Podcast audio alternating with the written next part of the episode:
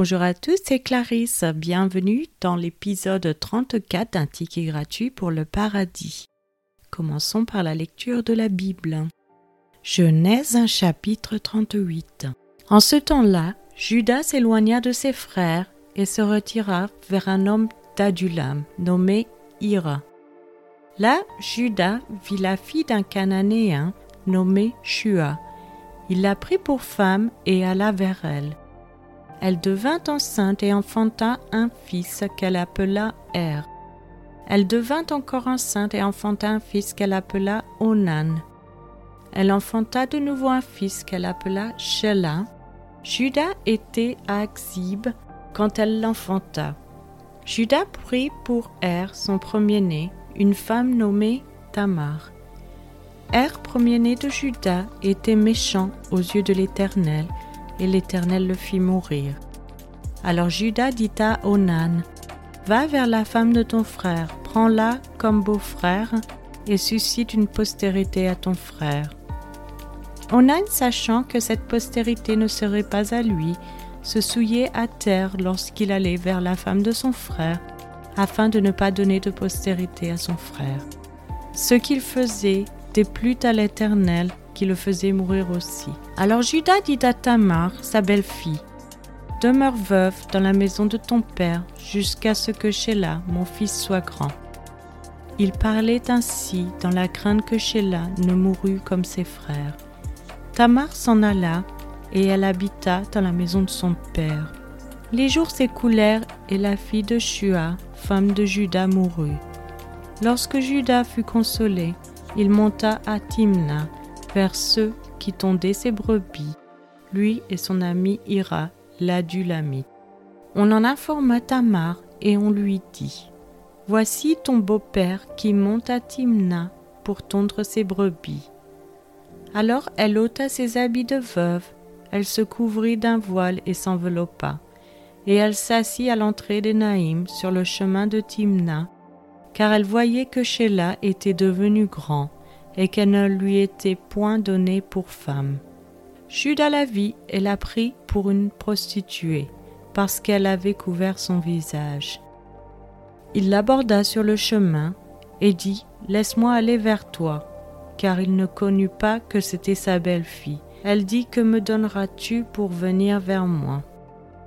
Il répondit Je t'enverrai un chevreau de mon troupeau. Elle dit Me donneras-tu un gage jusqu'à ce que tu l'envoies? Il répondit Quel gage te donnerai-je? Elle dit Ton cachet, ton cordon et le bâton que tu as à la main. Il les lui donna. Puis il alla vers elle, et elle devint enceinte de lui. Elle se leva et s'en alla. Elle ôta son voile et remit ses habits de veuve.